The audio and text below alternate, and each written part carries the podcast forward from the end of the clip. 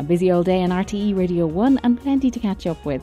This is Playback Daily. I'm Carol Moran, and here's what you might have missed. So, as a family, we knew in that moment when you were dealing with shock and, you know, only two days before my son was perfectly healthy yes. and I'm having to make these decisions, but I knew exactly, we all knew what he wanted. The problem is that the things we concentrate on are things which say, pay attention to me now, if it's a war or a crisis or, of course, COVID.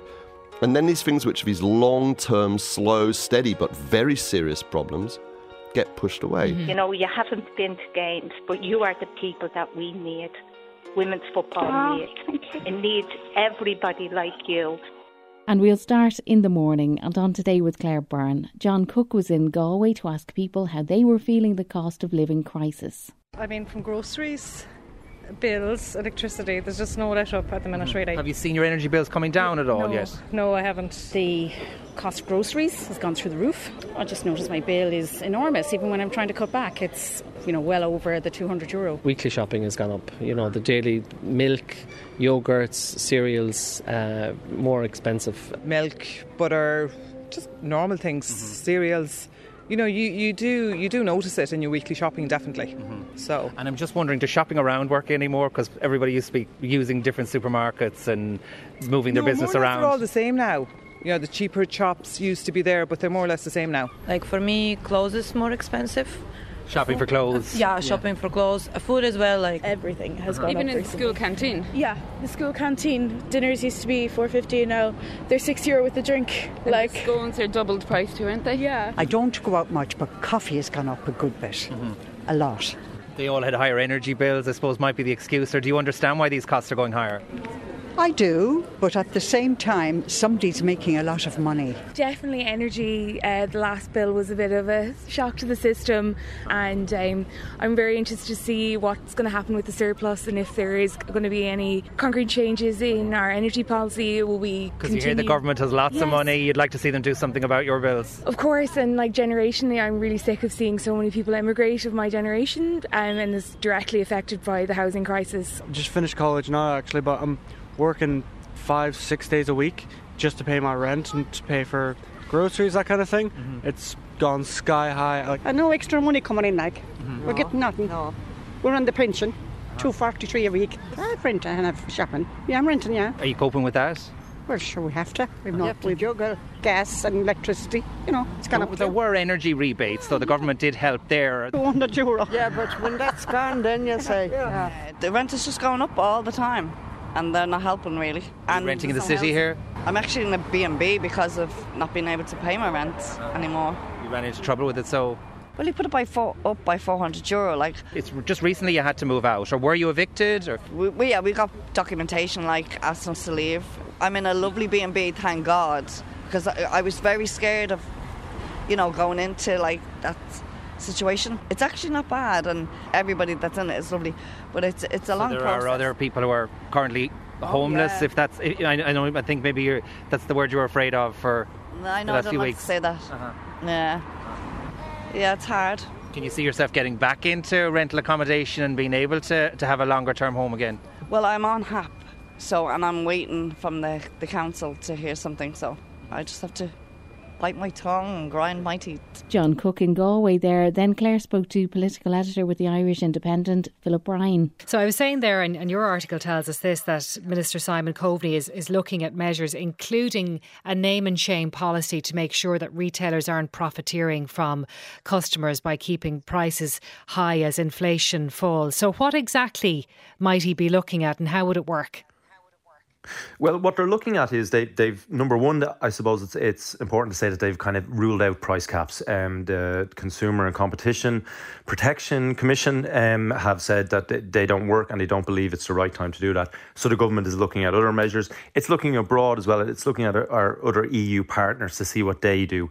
And they think that the best um, way of addressing this in the, the, more immediate to short to medium term is that to give the, the customer more data on, on what they are buying and how much of a markup essentially is being made by the supermarkets on the food that you're putting in your trolley. So at the moment, we have things around farm prices, and and we know um, obviously what it's on the shelf, but we don't really know how much money is being made from there, being made from the farm to the producers to the uh, re- the wholesalers, and then ends up in the supermarkets. So what the government wants to do is to be able to give customers that type of information, so you can see if one supermarket is, let's say, adding a little bit more to the price of chicken or uh, um, adding a little bit more to a certain vegetable um, than than one of their rivals, and then you could make that informed decision to go where you believe the supermarket is uh, making less of a markup or, or, or less of a margin. Yeah, I suppose the problem is we're all paying higher prices now. Listening to those people that John was talking to in in Galway, you know, everybody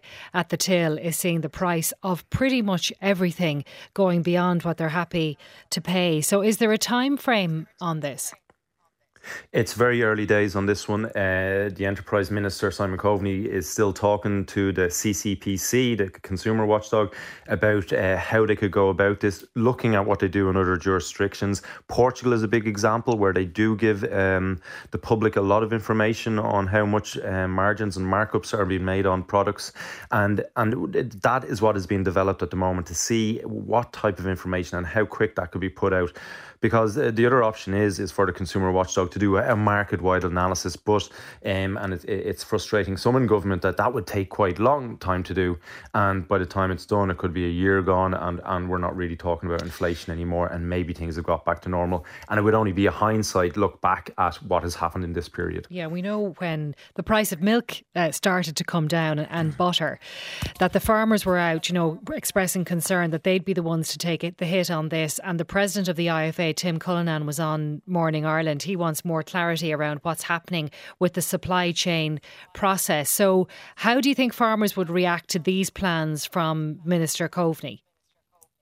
Well, I think it could be helpful to farmers and um, people working in the industry if they could see how much of a margin or a markup that a, a supermarket is making on their products when they when they provide it to whoever uh, they provide it to the producers or, or wholesalers or or whatever the supply chain is for that particular product. So they, so they could look then and they go, okay, let's deal with the the the, the supermarket that's not ripping us off, and and, and it would drive a bit more comp- competition within uh, that side of the market, and also on the retail side where where people are picking and choosing what shops they want to go to. Philip Ryan from Today with Claire Byrne.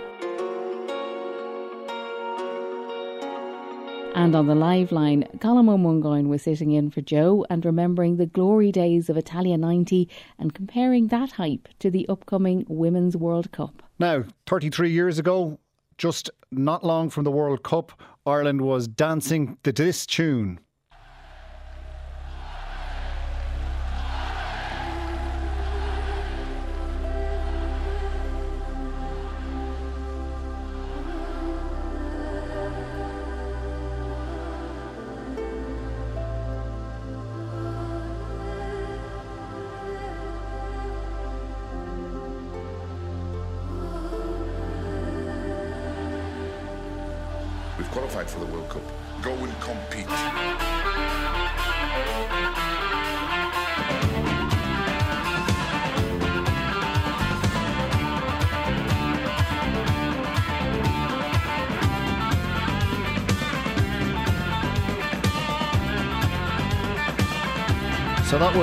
33 years ago, and the hype was building. Um, that was released a month from the World Cup. We're not quite a month from the World Cup yet. So, is there time to write that kind of a song to send the women's team of the Republic of Ireland off to the World Cup in Australia, where they'll be playing on the very first day?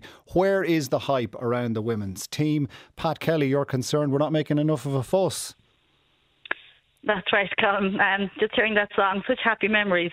Um, yeah, no, I, I was looking to get tickets to go and see the friendly matches uh, coming up um, to prepare the team for their uh, World Cup adventure. And um, so they're playing Zambia on the 22nd of June and playing France on the 6th of July. And both of these matches will take place in uh, the Tallaght Stadium, which uh, can take 8,000 people. So already nearly all the tickets are gone, and uh, it's very hard to get uh, what's left of the tickets. And uh, so I would have thought that our national squad heading out, preparing, going to be playing in their first match against around 80,000 people in uh, Sydney Olympic Stadium on the 20th of July, that they would need some kind of, you know, preview to that uh, at playing our, our, our, national stadiums here, and that's not to be the case. A big so, showcase um, send off. A big showcase send off. We have two opportunities to say goodbye and to wish them well, and we're going to be denied that opportunity. Right. And have you been Thanks to see the them? In, and FIFA. Have you have you been to see them in Tallaght before? I haven't. I haven't. I'm not a huge sports fan. I just it would be an uh, you know when there's a national, uh, when there's an international games, I would be interested. I'm just you know I'm not a huge fan. I'm not a, connected in any way. I'm just really disappointed that this. I see women's sport as being an upcoming sort of uh, sports sector in its infancy, and you know a, a sector that should be promoted and financed and you know opportunities taken to build and this seems like a huge opportunity denied and it makes me wonder about the mindset of decision makers that are at the helm Right, and who would you be bringing along to the match if you could get tickets? Would you be going on your own, or bringing family members, or going with a group? Oh, I'd love to bring family members. Yeah, I'd love to bring a group. I, I just think I would love to. I'd love if there was uh, some media out there, some promotion out there, and that there was, um, you know, what you just played there with the men. It was so exciting. The whole country was, you know, buzzing, and uh, and and and there's just nothing for this for the women. It's just, you know, it's a country of two halves, and uh, it's it's it's it seems at this point that, you know, just looking at even at the the the the, the, the personnel at the top of the boards. It's all male, and, and that's not to say that men aren't there. It's just that there is there seems to be a very old mindset at work here, and very little uh, in the way of fresh thinking or positivity to it. I mean, I, I, what I actually think, Colm, is I think of the the women on the squad. And you know, going out there, this huge moment in their lives, the biggest moment I'm sure in their lives, to to stand there on the pitch um, on the 20th of July in Sydney on the Olympic Stadium, which was moved, by the way, from the Sydney Football Stadium because of the huge numbers of tickets being bought. Yeah, that was uh, the, they moved from it. The Allianz Stadium in Sydney, I think, is a forty-five thousand capacity. Forty-five, yeah, yeah, up to up to, and, uh, and, uh, up to an eighty thousand capacity in Stadium 80, Australia. And yeah, I mean, the, the, the interest is there. The interest is there, but you have to provide people with the opportunity uh, to to uh, to to follow, you know. And um, so, yes, yeah, so, so these women going out there and the work they've put in and the uh, and, and to not think that their country is behind them. So that's how I feel about it. I feel what, very. What, uh, what difference know, do you think the stadium itself will make? And just by there, there are um, by by my count three women on the FAI uh, at least three women on the, on the right, FAI, yeah. bo- uh, FAI yeah. board there, but you, you, it is male dominated, all right. But male dominated, and particularly at the at decision making, it would be male dominated. Yeah. Uh, so, what um, difference do you think the stadium would make? Um, well, okay, so I am not a sports person, but I imagine that when you walk out onto an international uh, stadium with, or if you walk into a stadium of 8,000 versus 80,000, I'm sure that is different. I'm sure there's, and I think in preparation to, uh, in preparation for doing that, even the, I'm sure there's an inherent insult that you're not given access to your national stadium to prepare for a World Cup. Well, that's Pat there. Then Kevin called Colm. Kevin, what do you think? You half the taxpayers in this country are not getting a fair deal. Correct. But half the taxpayers in this country are not going to their own gender sport. They're not supporting it. Uh, this lady mentioned that uh, our Irish ladies team has gone to Australia. They can't fill 8,000 Tallaght. So you want eight, 10,000 people rattling around the Aviva? Well, the, we don't know how Can many. I come in there? Can I come in there? You can, it's impossible to buy tickets. It's impossible to buy tickets for Tallaght, and there's no promotion. Where's the fanfare? Where's the promotion? People don't know what's on, Kevin. They just don't know what's on. So you, you, you can on. talk about you're building. You're build. We're build. This is this I, is I, um, a sport in its infancy, it's and it's and you need to build. Okay, but you're not going. You're not eighty. You're not eighty thousand people. You know, you're one. No. And um, it's it's not it's not the, the, uh, like as you know. I mean, if you ever turn on the radio or the TV, you'll know that sport promotion is everywhere. Everywhere, promote, promote, but, promote, promote. But, that's what Pat, that's what Phil Stadia. You, you, not, will, you will uh, respect not, it's revenue based. But if people don't yeah. attend these fixtures, Because they don't no know they're on revenue because there. they're not promoted. They're not promoted, Kevin.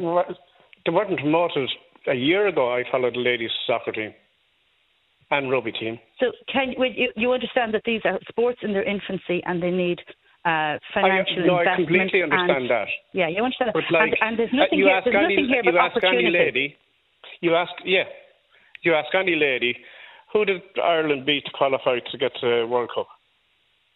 The last game. But, uh, sorry, what is your point? So you, you make, making, I, I believe, are you, are you making, sorry, are you making the point that there isn't interest there? Is that your point? No, there's no because interest. I'm There's agreeing not. with you. I'm agreeing with you. I'm agreeing with there's you. no interest. There Yeah. is no interest And I- in you. There and is I no agree interest. with you. And the interest has because- not. And you know what? Can I say I have, I am trying to support my national team, and I am being thwarted. I cannot. I cannot get to see my, the team that I want to go to see because I cannot. I can't find out about it. I can't. I can't know about it. I, I thought I went and to find out where those matches were being played. I went to try and buy tickets. I couldn't. I, I so you can say to me there isn't the interest there. It's impossible. The the the, the forces against female sport are phenomenal, Kevin. They're phenomenal. Uh, but I So appreciate you're- that, you know- and I understand. I appreciate that, and I understand that. But prior to this, when were you at a ladies' soccer game? Sorry, I I said at the very outset, I'm not even a sports fan. I, I'm totally. Yeah, I'm but just an international unfortunately, fan. Pat, there's just so many people. sport. Unfortunately, people there's so many people like you who don't support the ladies. And the majority of so- cases, but- it's the ladies and who so don't many support like the ladies. me, and support, Right? and and there are so Right. many like me who support international games, and that's why you put an international game into a national stadium. Isn't that But the, the- that's what they i- say. i- Numerous- is, isn't the the point though, Kevin? number Isn't that the point, Kevin? You, you want get to this people who haven't been, Kevin. You haven't. You you want people who haven't been to games before.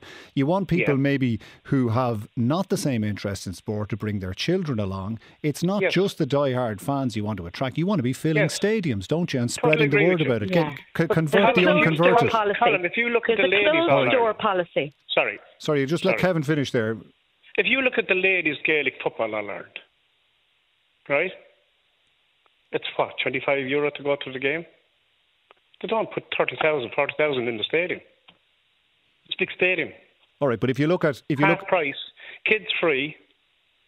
What more incentive Kevin. does someone want? And it's their Kevin, own, can I ask it's you? a national Kevin, game. can I ask you? Kevin, Yeah. can I ask you a question? If you listen Yes. to the sports results, uh, do you listen to the sports results after every news bulletin on the on the radio or whatever? Yeah. Yes. So, um, so um, because I'm aware of this, and I'm so I, I, I you know, it, it, this is an every hourly occurrence for me. I'm constantly hearing about what's going on in men's locker rooms, about decisions making, about it, and all of that is promotion, promotion, promotion. And there's the absolute minimum of women's um, activities in sport being being being being uh, um, you know being spoken about. don't, on yeah, I those, totally, on- totally agree with you, Pat, because people are so, so, so, so interest let's- uh, doesn't right. come no, but interest doesn't come out of nowhere. Then Colin got a call from Linda Gorman, one of the players in the first Irish women's soccer team. what, what do you, what do you make of the role of hype and the build-up and the kind of anthems we heard at the opening of the program? How much of a role do you think they play in influencing the morale of the people who play on the pitch? People like you. Well, the, the, firstly, the song brings me back, and I just want to run out and go crazy the way I did when when we were in the Euros and we were playing. But could I t- just talk to Pat for a moment and say, you know, you haven't been to games, but you are the people that we need. Women's football Oh, needs. It needs everybody like you. Kevin, you talked about own gender sports, um, and I, I sort of think I know where you're coming from, but where I come from, there's no gender. We want equality as much as we can get it. Um, Pat, you talked about like the way you're talking. It's as if you know just because the girls got into the World Cup that it's women's football is new. It's not. It's 50 years old. We just haven't course, been promoted. of course. There are no historical Exactly. records. Um, with regard to the girls and Tallaght Stadium, it's a little more complicated in terms of the FAI. I don't know, but I'm just common sense tells me that you have to pre-book your games and you have to pre-book venues. And common sense tells me there's a contractual agreement with the FAI and Tallaght Stadium. And I have heard that the girls feel at home in Tallaght, particularly mm. be, particularly because in the early stages of their um, trying to qualify, you might have got two, three hundred people coming, and because mm. we're doing so well, tickets are on demand. I mean, they're on demand for everybody. Yeah. Well, Linda, we, Linda ever... we, got a, we got a statement from the FAI, and they said they did mm. explore the possibility of hosting the game at the Aviva Stadium, but it was just due to scheduled pitch maintenance that they decided not to host it there and to put it in Tallaght. They didn't directly comment on whether it was a capacity issue or a contractual issue or not. Well, common sense would tell me you cannot just decide that I'm going to move from one stadium to another. It just doesn't make business sense. Um, yes, we'd love to be in, in in in the Aviva. But for us women who've played football, the, this closed season for pitches to recover and to ma- do maintenance is through the summer, and that's when all the work is done on the pitches. We found it very hard in our playing games days for our clubs to get local county council pitches throughout the the, um, the summer, simply because they were being maintained for the Winter Leagues. Linda Gorman on the live line with Colm Ó Mongáin.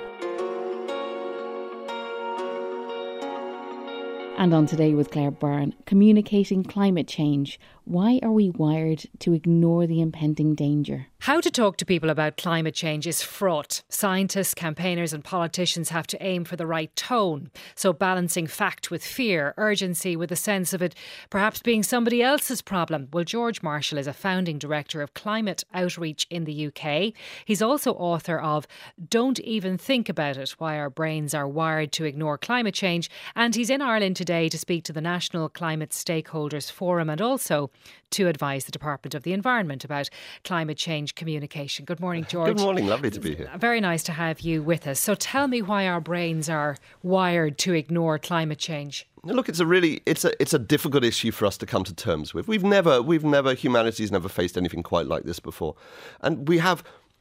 It's it's it's hard for us to understand. It's it's in a form which is you, let's let's put it this way: if someone was coming at me and attacking me with a knife, I'd immediately bing. I could click into that. It's something which I can recognise. There's an enemy. There's a problem, and that's how we've evolved to adapt to, to issues which require an immediate response. Something like this, which is abstract, it's caused by people all over the place. It's far away. We haven't faced it before. It involves costs and let's face it, you know, I, I, know I leave putting in my tax return to the very last minute. Like you, you leave things, you push them away into the future, and um, and we always have other things to worry about. You know, and psychologists they talk about the limited pool of worry. Of course, to keep to keep sane, we don't want to worry about everything. The problem is that the things we concentrate on are things which say, "Pay attention to me now." If it's a war or a crisis, or of course COVID. And then these things which are these long term, slow, steady, but very serious problems get pushed away. Mm-hmm. It's a bit like, you know, as I, you know, for, for many years I was a smoker, you know, and, and the scientists would be saying, you've got to stop smoking, you've got to stop smoking, it's going to kill you. And I go, you know what, I'll worry about that next week, next week, next year. And, you know, in the end you get round to it. But now, you say it's abstract, and probably smoking is a good example here where mm. you mightn't have felt the effects for, for quite some time. But when you start feeling the effects, it becomes a more clear and present danger. And we have seen in very recent times increased flooding, increased drought, other weather changes that we see every day of our lives. Are we getting more of a handle now, this year perhaps, on the urgency?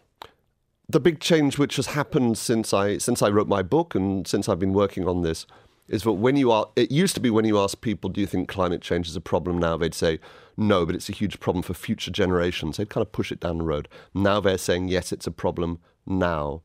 But it's interesting in the recent research done here in Ireland that people, are, uh, people don't think it's really going to affect them personally. They think it's going to affect Ireland. They think it's going to affect other people. They think it's going to affect people in other countries. So you see, everybody keeps mm-hmm. keeps pushing it along. Is that particular to us? No, it's universal.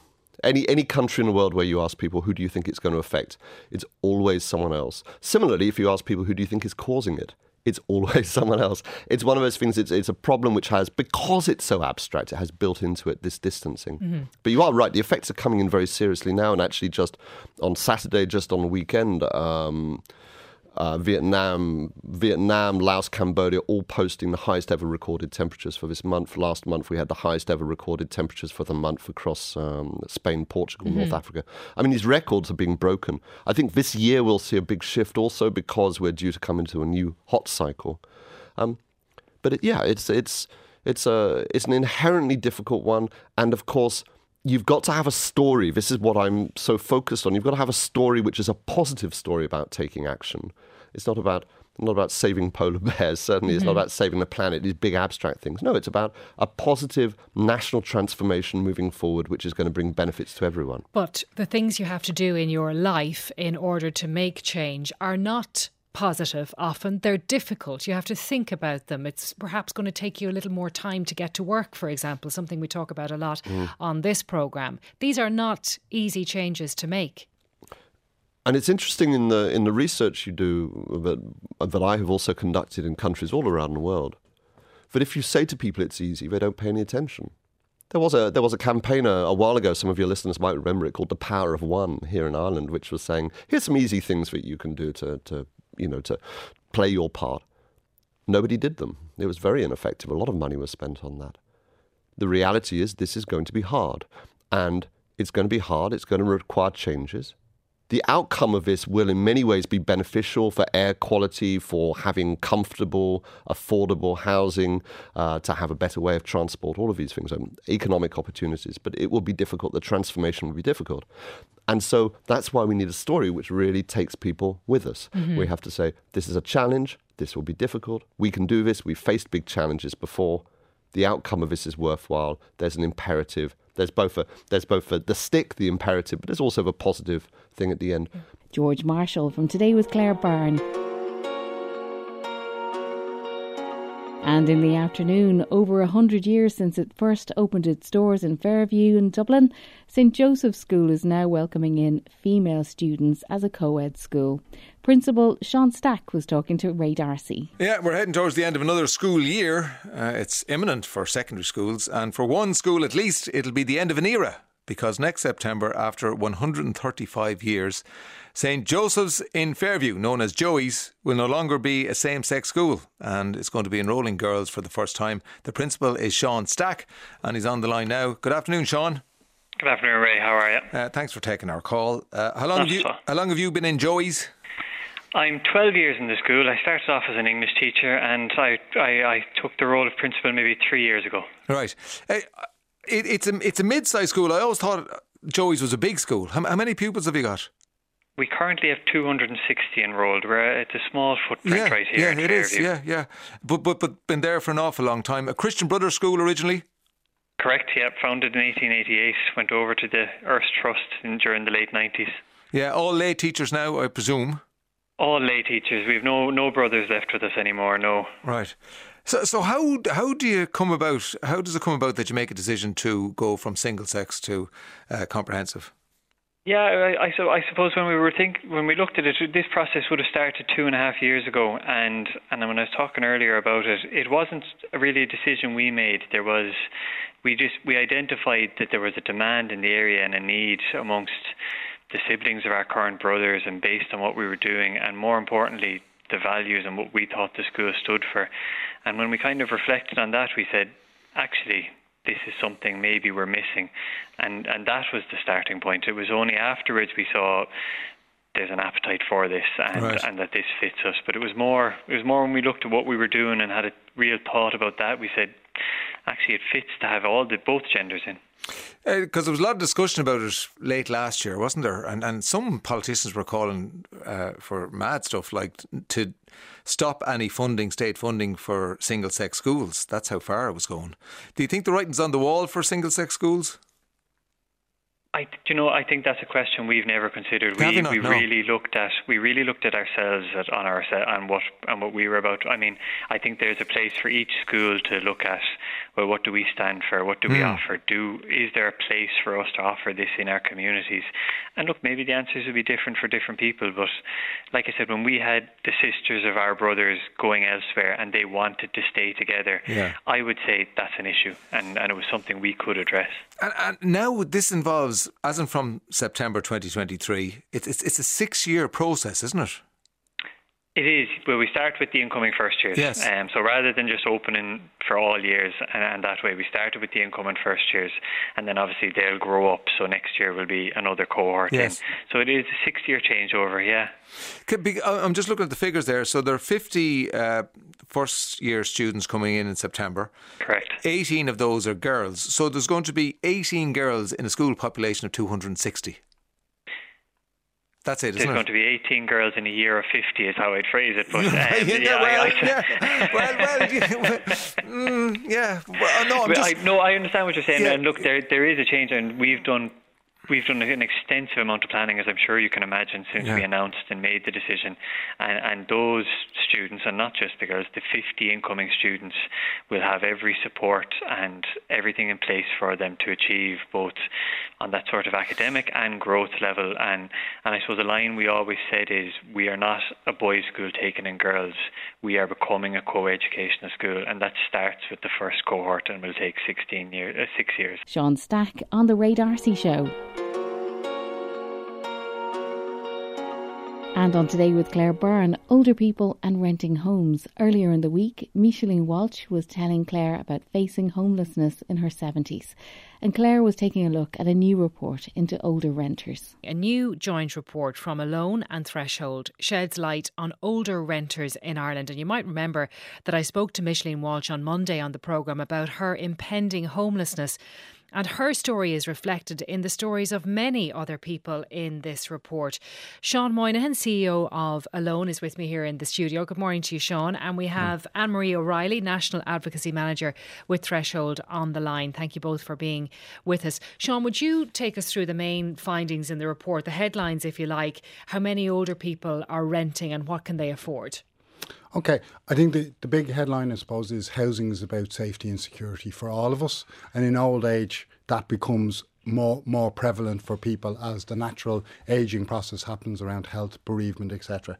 So I suppose most of the recommendations are, you know, I suppose one of the major one in there is, is what is your security of tenure? It also shows the deficits in the private rented sector where it's not designed to meet the needs of an aging population.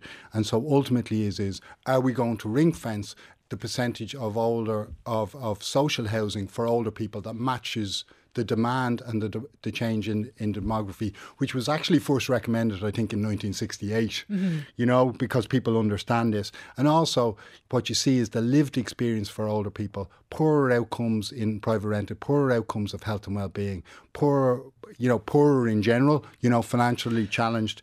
And so we need adequate state, state income for people. And ultimately is we have to keep working on the standards of accommodation for people. What came through to me looking at the findings of the report is stress and anxiety, you know, and how that affects your quality of life. Absolutely. I think whereas as we understand there has been improvements around security of tenure done by government, etc., etc. But you've got to remember if you're renting long term, right? If the landlord legitimately wants to sell, you are only a couple of hundred days away from homelessness. For us, we get uh, we're working with around 2000 older people a quarter who have housing problems and one person a day and rising is now facing homelessness. And so, with an aging demographic, which is a great thing, Mhm. people are living longer, these are our friends, our relatives, and our neighbours.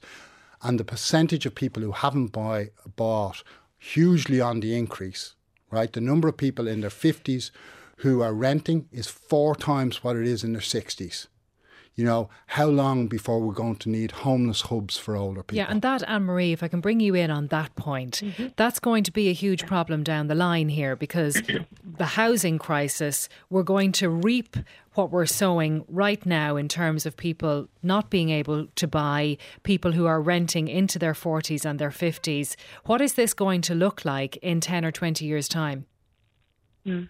And that's really what spurred us on, um, ourselves and alone, to, to look at this and to, to raise this issue, to really stress that it's an issue of now that, that we're, we're creating and it's going to get worse into the future.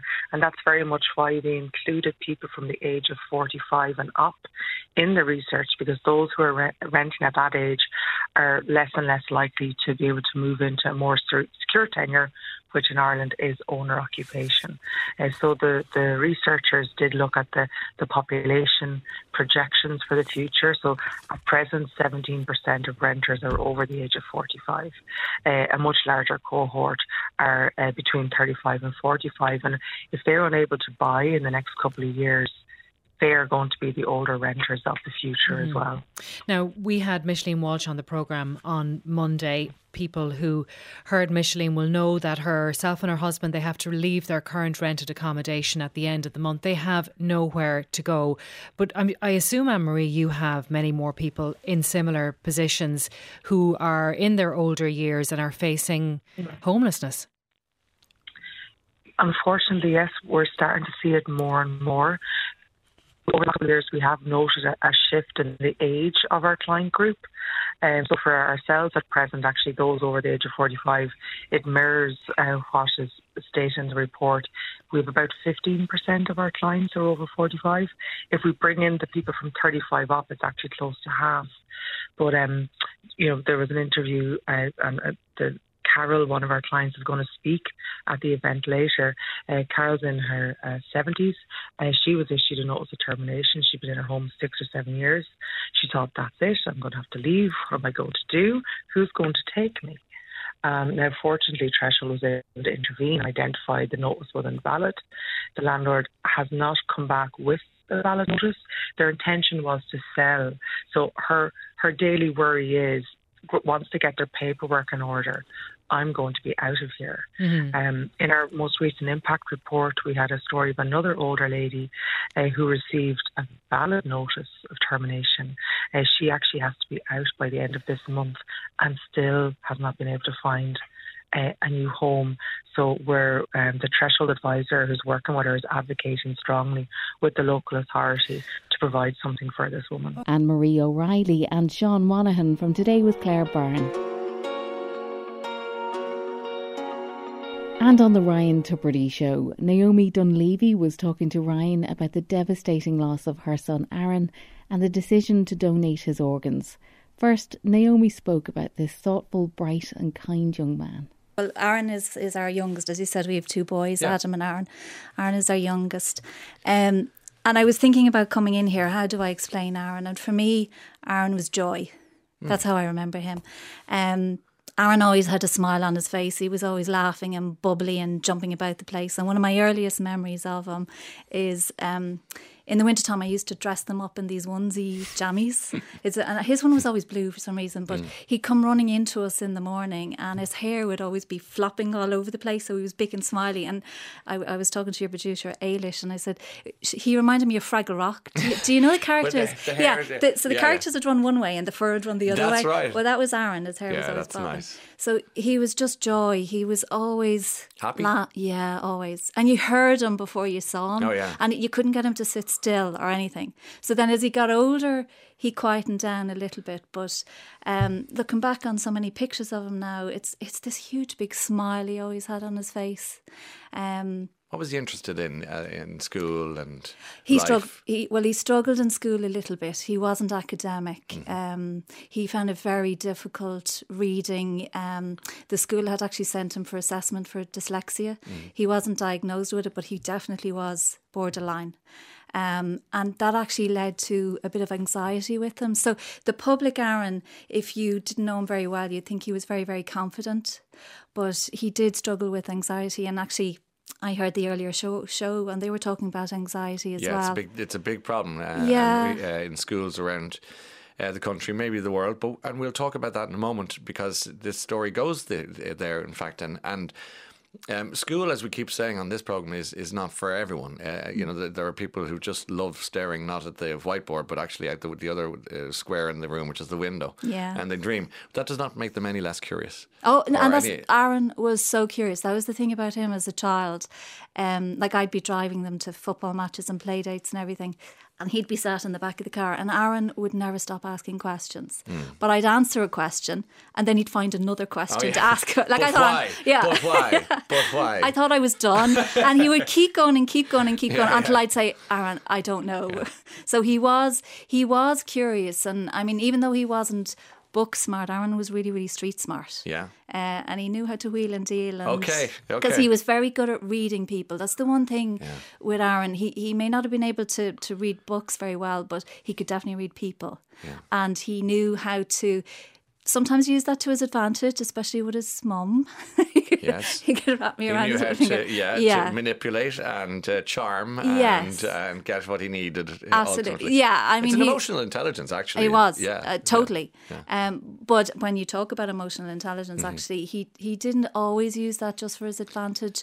His friends would talk about how open, like I, I mentioned about he he lived with anxiety. His friends all knew that. He was very very open about that. And then his friends would confide in him, and Aaron was always there to listen for his friends. He was really, um, he didn't look like the person he was. Like you'd see him and you'd think, "Oh, this is a real cool, tough kind of guy." Why? How, why would you say that? Oh, because like he had he had tattoos, and he had really he had, he had his hair really really short, and he had hmm. this this walk about himself. Swagger? Not a swagger, No. more of a, a stride. Oh, okay, okay. Yeah, and he's very very tall. He's six foot two, but he was just so gentle. So, what year was he born? Two thousand and two. 2002. Um, uh, so he'd be of the uh, kind of millennial, I Yeah. suppose. And so, uh, much more. that- isn't that I yeah. think he's just the right side of millennial as opposed to the Gen Z, which is the. He, he's, I think anyway. The point I'm making is this: uh, that generation were are much more, I think, emotionally aware um, than ours, if I may say so. Certainly mine. Yeah. Um, Happy to talk. That they were to talk Yeah. among themselves, but if they, but they needed somebody like Aaron to go to, don't didn't they? If they, they knew he'd listen and, and and would understand because he was open about it. Yeah, and well, certainly through lockdown. Um, Did you see a lot of it then? Oh gosh, uh, like really with Aaron, I, I realized with Aaron, he feed fed off other people's emotions and that interaction with people. Like Adam, our, our eldest, and myself, we're introverts and we're very reflective. And you know, I could be all day in the silence and that wouldn't bother me. Mm. But Aaron, he fed off that emotional connection with people. So especially come the third lockdown, we could see a change in him and he was getting a bit more reserved and quiet. Um, but then he used to go on walks with his friends in the evening. And he'd come in to me and he'd say, now it was always late at night, and he'd say to me, Oh, mum, I'm going out for a walk with such and such. He's going through a bit of a tough time. And it was it wasn't the same friend. It was always different friends. And and I, I specifically remember it because he'd come home and he'd always say to me, I think I made a difference. And Ryan asked Naomi to go back to April 2020. Yeah, it- it's not something I like focusing on because we always try and look on the positive. Yeah. But I am trying to promote promote his last act of kindness, which was organ donation. So I suppose I have to revisit it. So it was last April. Um, it was the Easter weekend, uh, the Saturday. He went out for a few drinks with some friends. Um, he would have, he went out early. Um, early evening. So he came back home around about eight o'clock and we noticed he was a little bit tipsy, but he, he came and he'd always come in, hey, he was getting changed and he was heading back out with some friends. So myself and my husband David were in the sitting room. He came in and he was letting us know how he got on and he was heading on out to a nightclub.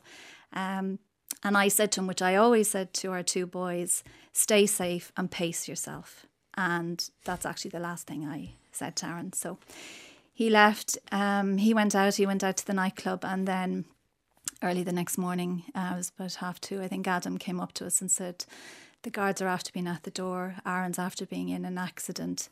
It's not serious, but he's been taken into hospital." So we, we were thinking, where? Where is it after happening? It turns out he made the poor choice of walking home from the nightclub intoxicated. And so at that stage, we, we were kind of, we, I'll be honest, we were annoyed with him, thinking, oh, how stupid, because we were thinking, I, I, straight, I thought, broken leg, that's what we're going to. Um, and, and we were giving out saying, how could he be so silly to do this? It's so reckless. Anyway, when we got to the hospital, um, we very quickly uh, realised that it was way more serious than it was. Um, you know, there'd be some people listening who would, know this. I didn't know this terminology. It wa he was um, he had a Glasgow coma three, which it was explained to us, but I don't think we were in shock. We didn't realize what that actually meant. It's kind of a consciousness scale, and I thought, well, it's three, it's not one, so there's there's some hope. But we've only realised since that three is actually the most basic. So his prognosis was not good at all. So we, I mean, the nurses and the doctors, I have to give a shout out to Lady of Lourdes and Drogheda, especially to Aaron's Earth Angels, Aoife and Caroline. They were amazing, and the doctors. Um, they did everything they could to bring him back, and they did give us hope, but it was a bit confusing because they wouldn't take him to Beaumont, mm. which is for brain injuries. And I kept thinking, why aren't they bringing him there? They should be bringing him there. And then I thought, it's so serious, maybe he can't travel.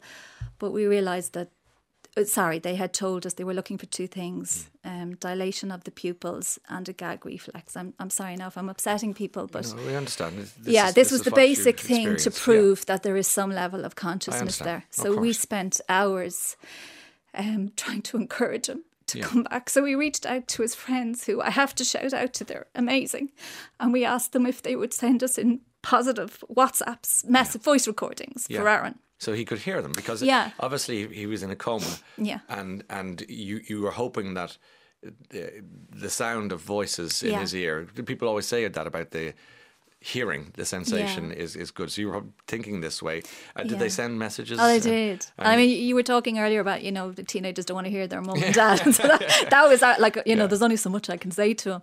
They yes. did, and they were amazing. And, and I mean, there was one, Suzanne, who he works with, and she was cheering him on. Come on, Aaron, come really? on. I know you can make this true. Okay. And it was, it was in that moment, it was kind of funny for us because we were thinking they're so positive. They love him so much and they're, they're trying to bring him back. So anyway, we we spent uh, about two days trying to do that, trying to um, bring him back, and but there came a point where actually both David and I realised um, there's a change in shift. Uh, with the nurses. So we'd been all day with them. We left them for about an hour. And when we walked back into the room, we didn't say anything to each other. But as soon as we walked into the room, we thought, he's not there. He's not there. You you knew, didn't you? It, yeah, and it's yeah. it's amazing. Like I, I, I can't explain to you sure. what it was. All I can, I'm quite a kind of spiritual person, and yeah. I just felt like his spirit is is yeah. gone. I, I, don't I don't recognize him anymore. Now you're still as a parent, you're still trying to fight for him. And actually, that night, that was the first night we came home, and the guards had taken his phone. They needed to for evidence. And, and I was thinking, okay, I need to get his phone back so I can play music for him that he recognizes it. This was after David and I kind of both realized he's gone. And we came home. And on the one hand, I'm thinking, okay, I have to get his phone so I can play the music for him. And then the other hand, I'm thinking, I have to pick out his clothes. Yeah. And I, I was thinking, how how can I have these two beliefs going on in my mind at the same time? They can't exist at the same time. But you're you're faced with the reality, but then you've still got hope. So um, anyway, you, you have to cling on to that. I yeah. mean, that, that's what would probably keep you sane. Otherwise, the yeah. thought of anything else is just too well, dark. You, yeah, you you never want to give up on no. someone. And Naomi spoke about how a chance conversation with Aaron helped the family's decision about organ donation. As it happens, um, so Aaron passed in April. His birthday was in March. We were all sat out in the back garden. Um, uh, we have a veranda so we can sit out, um, and we were chatting. And I think maybe because of COVID, we were talking about death and you know what we want in our funerals and things. And, and two conversations came up. One was about if anything did happen to us, the level of consciousness and physical ability that we would be happy to come back with. Mm. So I know with some parents, you know, you, you, you want your, your loved one to come back at no matter what level, but we knew for Aaron, that he wanted to, to come back and be fully able to do yeah. things. And, and the prognosis even if he did manage to make it back was not good at all. So we knew because Aaron told us that he wouldn't have wanted that. And then we also knew um, because we had talked about organ donation mm. um, which I know can be a serious conversation and people would think well why are you talking about that? But I think again it was because of COVID. I would go for a lot of walks and go through the cemeteries and I had passed a comment about, listen, guys, you know, when I pass, I want you all wearing colours. I want you doing this and that. So we we had the conversation. We spoke about both those things. So as a family, we knew in that moment when you're dealing with shock and, you know, only two days before my son was perfectly healthy yes. and I'm having to make these decisions. But I knew exactly, we all knew what he wanted. Thanks to that very peculiar but but ultimately helpful conversation yeah. that you had in the depths of a pandemic. And yeah. uh, the, the organ donation uh, decision was then pretty I don't like to say easy for you, but certainly was probably facilitated by that conversation. You were able to say, let's let's do something here that might be helpful, useful. It was back it, to to a point. It was extremely. I mean, David lives with. He thinks that we kind of made the decision about the organ donation too soon. That it nearly was like we we gave up on Aaron. But I think, I think when you love somebody and you know them, you know. You know when they're there and you know when they're not. So for us, then it became really, really important. We thought time was an issue. Yeah. So we wanted to make it very clear to the hospital look, we're open to organ donation. We know that's what Aaron wants but I do want to get a really important message across today, which I don't think has ever been discussed before because it's you need to live the, the situation.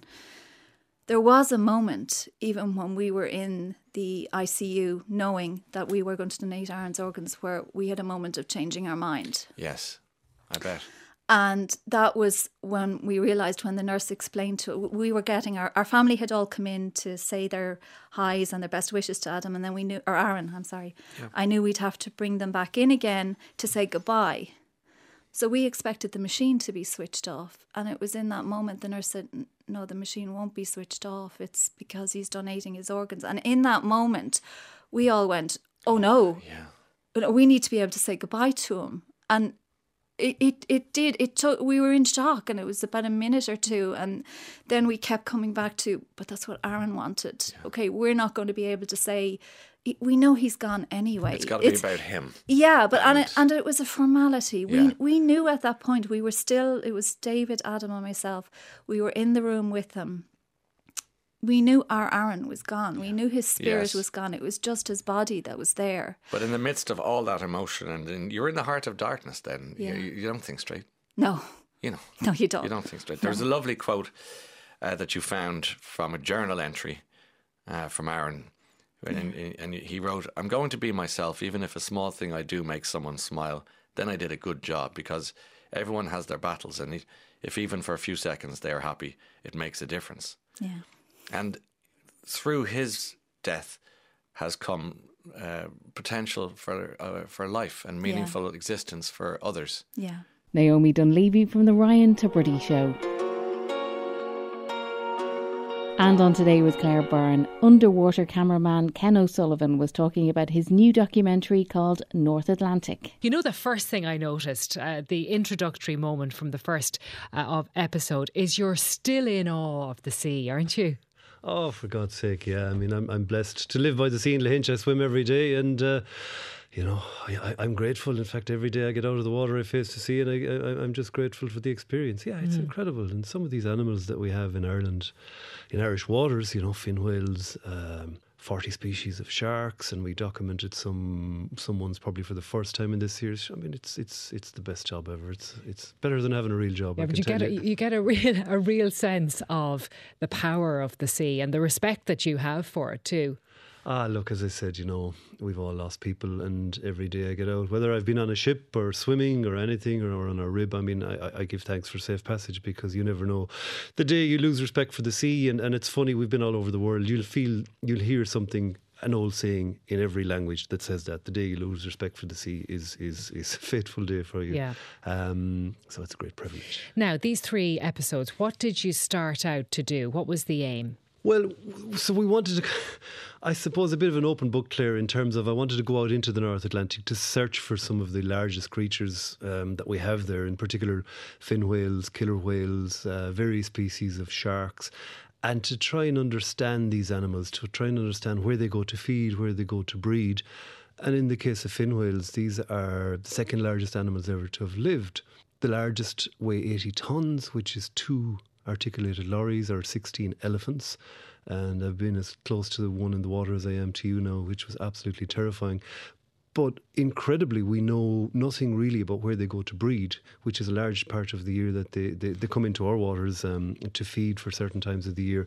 And so to try and understand, uh, you know, I don't like ecosystem, it's not a great word, but I suppose it does, it describes to try and understand how the ocean ecosystem works with these animals. And you talk as well. I mean, you said how close you got to the to the fin whale, but you talk about respect and, and keeping your distance as well. How important is that? Ah, uh, look, you know, it's hard enough to film these animals, but to do it in a way that doesn't interfere with them, which which is my primary aim makes it you know much more difficult look uh, i'm trying to document these animals and tell tell their stories i'm not doing it for my own gratification you know i was incredibly fortunate to swim with blue whales in our last series you know, I, probably wouldn't do it again because I've I've told their story, and of course we do interfere with them with boats and swimmers, and you know we had incredible basking shark um, presence in Irish waters the last couple of weeks, and loads of stuff on social media, which is great, and I don't think anybody would would deliberately interfere with these animals, but it's certainly so important not to interfere with them because they're getting a brief window to feed in, in, in these mm-hmm. waters in springtime, and the animals, their numbers were decimated by hunting. So, um, so, so tell us then about the practicalities of it. Like, how many of you are out there shooting? You're obviously the under the underwater guy, but what what goes into it all to, to come up with the footage that you need?